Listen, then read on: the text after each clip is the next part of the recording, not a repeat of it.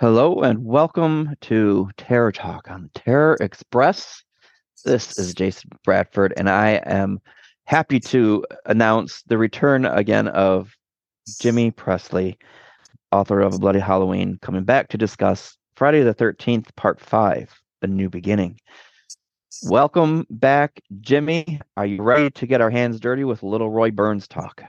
Uh, you know, this one here is the one I call the fun Friday movie. There's just something about this one that really, I love it. You I- know, it's just really fun. hmm I I love the I don't give a fuck vibe that Yes. the filmmakers had in this one. Um, Danny Steinmann he went for what he wanted to do, he did what he wanted to do, and he delivered what he wanted. And I, you watch it, there's no apologies. It's very gritty. It's raw. It's still got some. It's it got. I wouldn't say it still got it. It's got great kills in it, and it's got a lot of kills in it. I think when five came out, it had the highest body count at that point with Yep. 22. I don't know if you want to count the two in the beginning, the dream sequence with Tommy is actual body count, but it's an on-screen kill, so I count them. Yeah. Yeah. I So do. we got the we got the return of Corey Feldman as Tommy in this one in the flashback dream sequence. Uh, now obviously fans of the franchise know, or fans of Corey Feldman know, or even fans of the '80s know that the reason he was unable to do this was because he was committed to filming the Goonies at the time.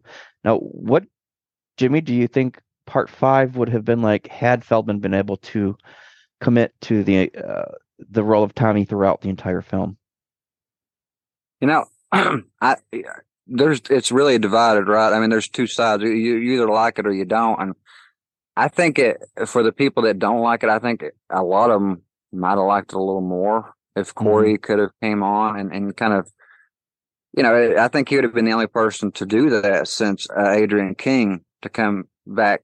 I mean, you know, even though she died at the start, he kind of has his moment at the start, but to to play Tommy all the way through, I think that might have changed a lot of fans' minds on it, but maybe not. You know, Yeah. so I don't know.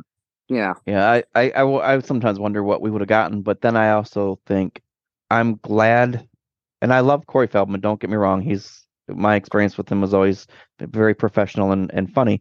I'm glad we got the Tommy that we got. I think this was my favorite Tommy in the franchise, more so than than Thom Mathews. I know Thom Mathews is a fan favorite, but uh, this this Tommy was I don't know his performance was top notch. He was believable.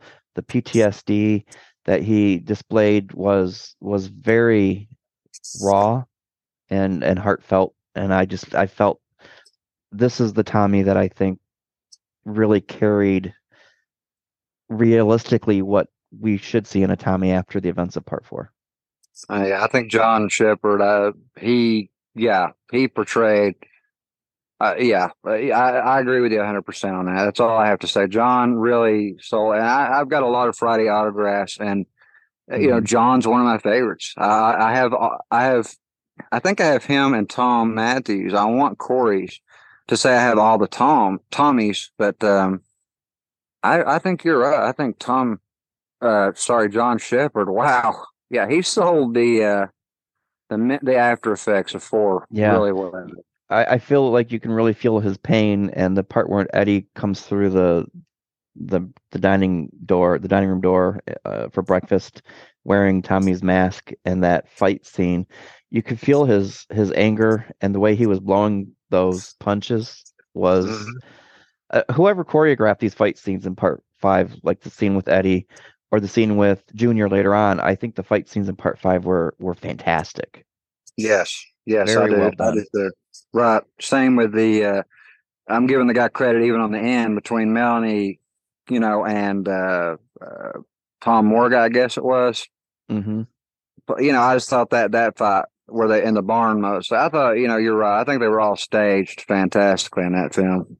Yeah, they definitely had had uh people who knew what they were were doing and delivered great scenes with that. Now the only the only thing, and this is probably a continuity issue. I don't know how many people noticed, but did you notice that after Tommy really gives it to Eddie that morning at breakfast, this is now uh, correct me if I'm wrong. This is the night that or the morning of the night that uh, Eddie and Tina wander off into the woods, or it's the day before.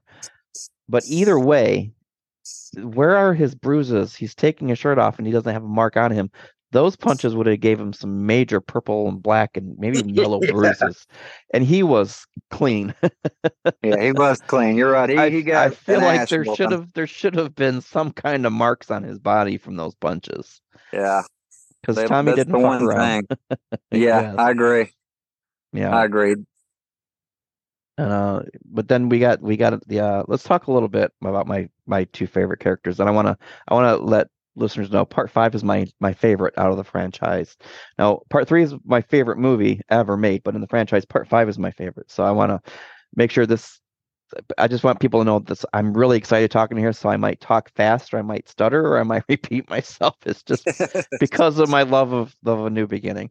But let's Yeah. talk about a little bit about Junior and Ethel, played by Carol Locatell Uh. and Ron Sloan. They are some of the best characters in in the franchise. I might dare even say cinematic history as far as as the um the re, the relationship between the two characters and actors go.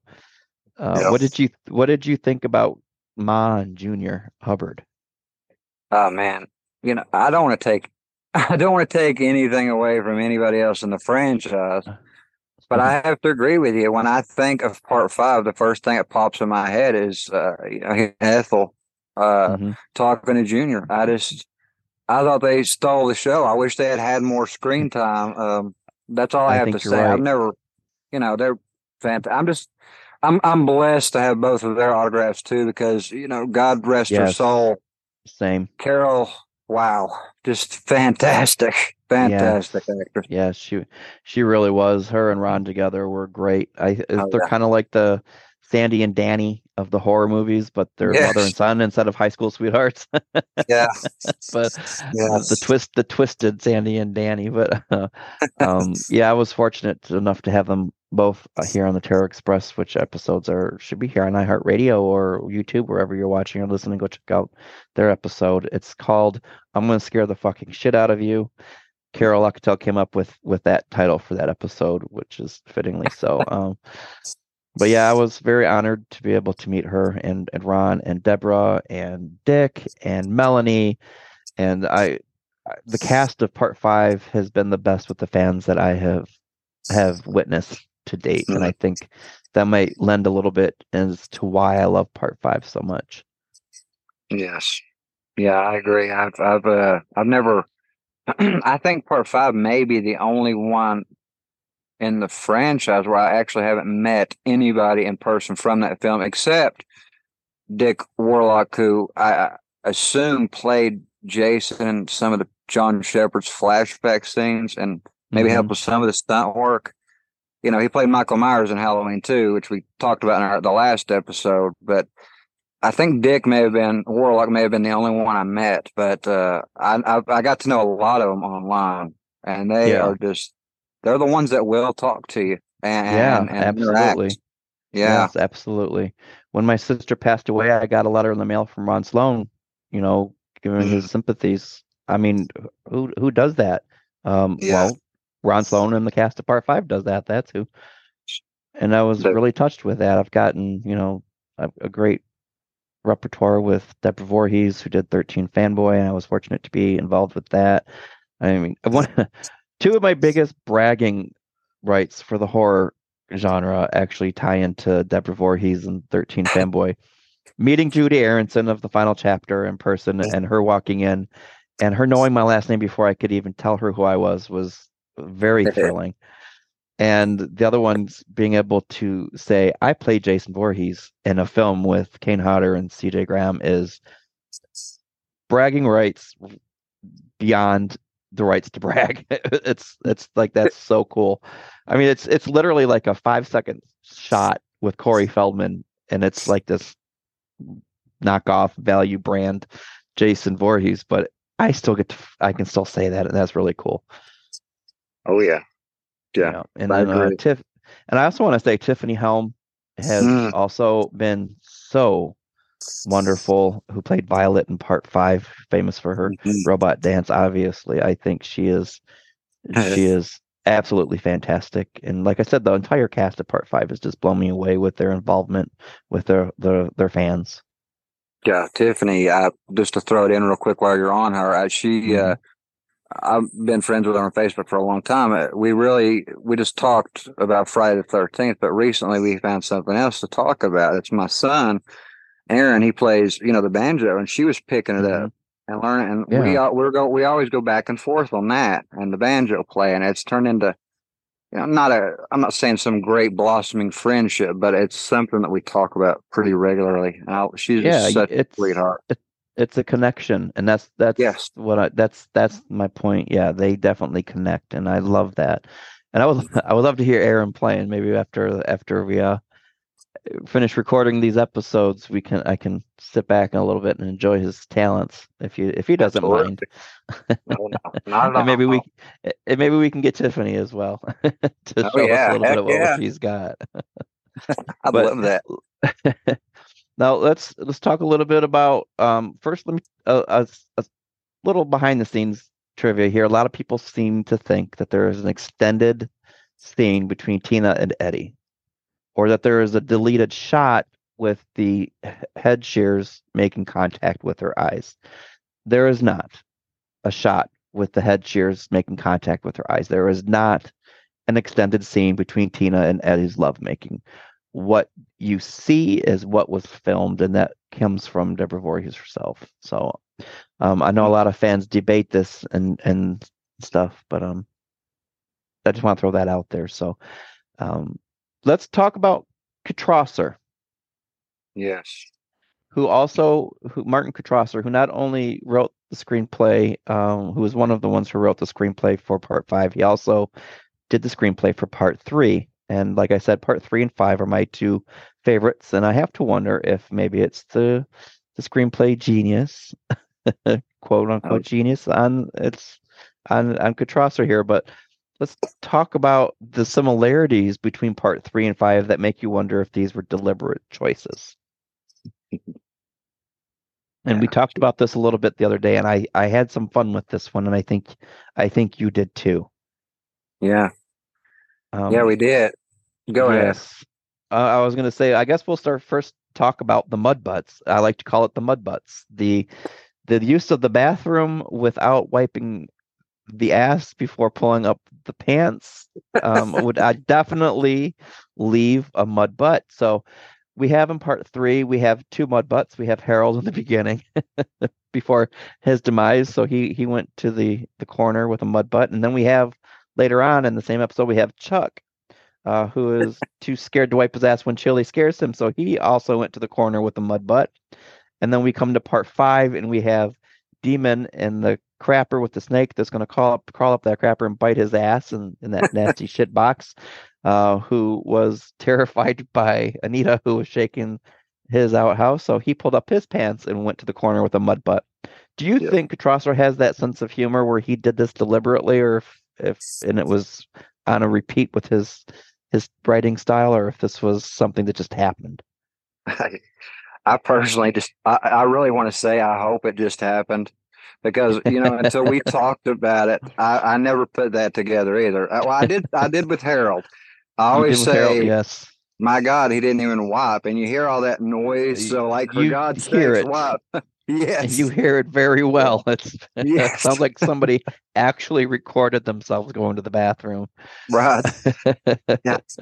What And they had was they had cheese in their diet because it was hitting hard was it? and solid. Whether Martin did this stuff on purpose, I'll never know. Honestly, I want to say I think it just happened, though. Like I said, but geez, Yes. uh, that's a lot of mud.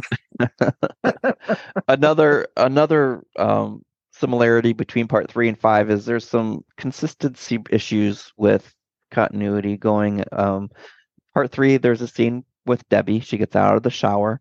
This was right after Andy was killed, um, quartered in the hallway. She walks out and she's got this pearl necklace on. And then the very next shot, as she turns a corner, the pearl necklace is gone which Mm-hmm. lead takes us back to part five when Pam and Reggie are running through the woods in the third act, and it's raining and they're screaming, and Reggie is uh, power screaming better than Pam was, and total total love for Melanie Kinnaman. She kicked ass as Pam. She is totally. I think one of her, her final girl is very iconic with with fan artwork and stuff. But Reggie Oh, was yeah. Reggie was kicking it up a notch higher with the scream levels. But anyway, her sweater, her sweater was there and it was gone, and it was there and it was gone, and it was there, and then it just it must have ended up somewhere with Debbie's necklace because the and I, and I and I love that those are the two continuity issues and I and I bring those together because no other installment has those continuity issues and no other installment has the mud butts than the Kitrosser written screenplays for of part three and five. I'm sure he's proud. But uh, hey, I'm a fan, so there you go. Uh, yeah, yeah, so am I. It's it's it's fun similarities, and I I seem to remember there was something else that we talked about that was a slim similarity between part three and five, and I can't recall what it was. It might have been maybe the chase, the chase between the two girls. They definitely both put up a put up a Oh, fight. yeah. Chris Chris's chase was epic, but you know Pam with the Really? chainsaw and just giving it her all, and you know having no weapons, so using just what she had. What was a, I believe it was a, a shovel handle or an axe handle. As she yeah, swinging away. was. Yeah, Yeah, looked Um, like that. yeah, and then, of course you have the barn that was in the climax of part three, and the barn and climax of part five. Oh, yeah. Um, yeah. So that that was pretty cool. And then there was a couple things about part five that get a lot of criticism from fans. You know, with Pam holding Reggie at the moment by the tractor, and and Roy grabs him, and again up at the barn when she's holding him, and he reaches up and grabs him. Uh, Yeah. A lot of people say, "Oh, I saw that coming." Yeah. So what? Watch the movie and have fun. Freaking A, it's a horror movie. Come on. It- it is, it is, and yeah, it is. And then um, there was a fan, and I wish I could give credit to this this name of this fan. I can't remember the name, but they made a statement. We're gonna go back a little bit here to Ma Hubbard. There was a statement somebody had said it was in a Roy Burns fan Facebook group or messenger group or something, but somebody had said, I wish there had been a chase scene with Ma Hubbard because Carol Locatell would have been great at, at in that scene and we would have loved to have had that. And I and I couldn't have agreed more. And I never thought about that. I didn't feel like the world needed that chase scene because of the you know, you watch it and that's what you get. But ever since someone said she should have had a chase scene, I I'm like, damn, I'm really missing that. We should have gotten that chase scene. So whoever said that, if you're listening, you are 100% correct. I think a little chase between Roy and, and Ethel would have been absolutely hilarious. Could you see her hiding out in the chicken coop, maybe slipping and falling on all that chicken shit that, that had been recently shoveled back there?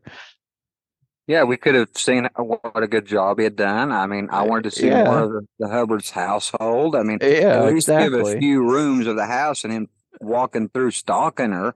Yeah, exactly. she I mean, I'm a, yeah, she could have picked up she could have picked up Junior's head and threw it at him and maybe discovered Tina's body or you know some some Yeah. really great epic fun adventure that they could have had. I think I think their backstory actually if we ever if we could get some actors that were very good with their delivery and um, portrayal of those characters, I wouldn't mind having a little backstory movie of those characters to show how they ended up these lovable backcountry oh, yeah. Uh, if you will, characters in the franchise. Yeah, yeah, yeah, definitely my favorites. Uh, I just, I wish you hadn't have said that because now my mind is going to be working on that, you know, scenario. So anyway, but Mhm. yeah, that's genius. yeah, but um, uh, quick mention: we haven't really talked about Robin or Jake very much. I like both of those characters. I think they were great. I I I think the scene where they were watching uh, TV on the couch together was a sweet moment when Jake confessed his feelings, and then her genuine sorrow that she felt for the way she reacted. I think that was a great moment between those two. It was very well written, and I, you could feel his frustration and embarrassment, and then you could feel her regret. And I and I Mhm. thought that was um, probably to me one of the more powerful moments in the movie as far as characterization goes. Yeah, yeah, it would seem to be uh, lacking for a lot of the sub characters, but you know, you got Mhm. that moment with them, and that really that just Yeah, tells yeah. you the talent was there. There just wasn't enough time. Uh, yeah, cast like ex- ex- exactly, exactly. And then you got I just throw out there a little bit of uh Lana, uh, a lot of love for Lana, and uh, Oh her breasts were were a f- very well appreciated. And my understanding was the actress Rebecca Sharkey, it was her idea to say um her Showtime. it's showtime. Yeah, exactly. So uh, that that became that became a, a very unforgettable scene in the movie too. So part five to me, it's just got so many wonderful scenes in it. You got the flare down the throat with Oof. um with Vinny, and Oh yeah, yeah. it's it's it's it's raw, it's brutal, and I say that a lot about these films, but they are. They're most of them are very raw and brutal. Yes. At, le- at least the first five films. When you start moving into Zombie Jason and the the other films here, it, it, it becomes a little more expected and hokey.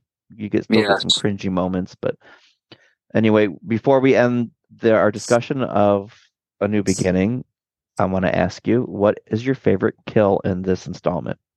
Mm, You know, God, that's been coming forever, I knew it was coming. Um, and I don't think we've ever spot. talked of it. You are putting me on the spot. Um, Putting you on the spot. Let me. Oh, ugh, this is a tough. I honestly, I wish they'd kept. And this is going to sound grotesque because people think that know this movie inside and out are going to think I must be a psychotic. If they had left Violet's death the way it was intentionally intentionally meant to be, that probably would have been the most brutal kill in the series. Um, Yes. and that's why not because of what happened if you want to discuss that in a minute you can but um you know i think probably the best death geez they're so it, it had to be deborah you know tina's Mhm. uh with the uh, the shears to the eyes and the pop across that nose bone i assume uh, that Mhm. curling my god i i can still Yeah. hear that in my head so Yeah. yeah i'd have to probably say tina for Great me sound effects on that one too. Yeah. Yeah. Uh, what's your least favorite? My least favorite is actually probably the guy that cleaned the chicken coop. I mean, he got a it looked like a wooden branch or Yeah. I don't know what some that people was some people say it was a knife. I thought it was a wooden branch as well. It looked like Yeah. a stick.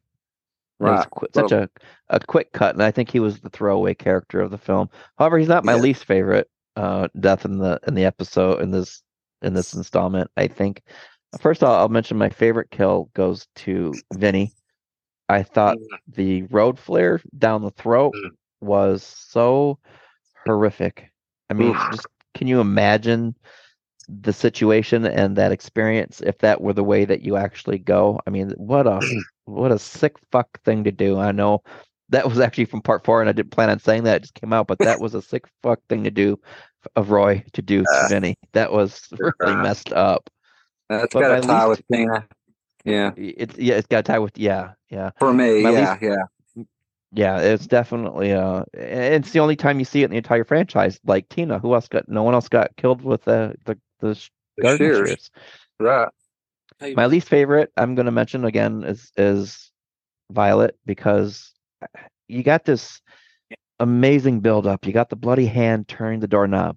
You got her dancing with her back turned. She doesn't know the doom that's coming. You don't she doesn't know her demise or her or her entr- entrance into oblivion is is is approaching her. She has no clue. He's standing behind her. They get this great shot like between the legs and the, the bloody machete and she's still dancing totally unaware. You got the storm brewing outside. The the atmosphere and the ambiance is just truly Hitchcockian and and feel and she's still dancing and he's approaching her and the audience knows it's going to happen and she turns around he grabs her by the throat and that's when it falls to shit we get a knife shoved between two pillows and a gray shirt. Boom done. I almost would have rather him picked her up and not killed her at all just strangled the life out of her if, if you know if they had to reshoot her death scene. I just uh, uh, was that a, what was that a two pillows with a, a plastic sandwich bag with fake blood in between them and you just had to hit the spot and it was like it just didn't even look like a human anatomy behind the shirt but i think Which they the tried lead again up- yeah yeah in a later movie, by the way, and cut it out. So yeah, which we'll talk about that when we get to that movie. yep i know exactly who you're talking about too yes. Yeah, yeah. but the lead up the lead up to violet's death was probably one of the most terrifying with the biggest letdown for me for me yeah but um Yeah. Anyway, thank It you was. for joining me for a new beginning. I I loved I love this conversation, uh, and I hope I didn't sound too excited with the way I would talk, repeat myself, run on, or jump around. But uh, No. anyway, uh, this has been Jason Bradford with, with uh, my great, uh, I will say, co-host, uh, cohort, at least on this this episode, this this ride into the Friday the Thirteenth world, uh, Jimmy Pressley. Thank you for joining me, Jimmy.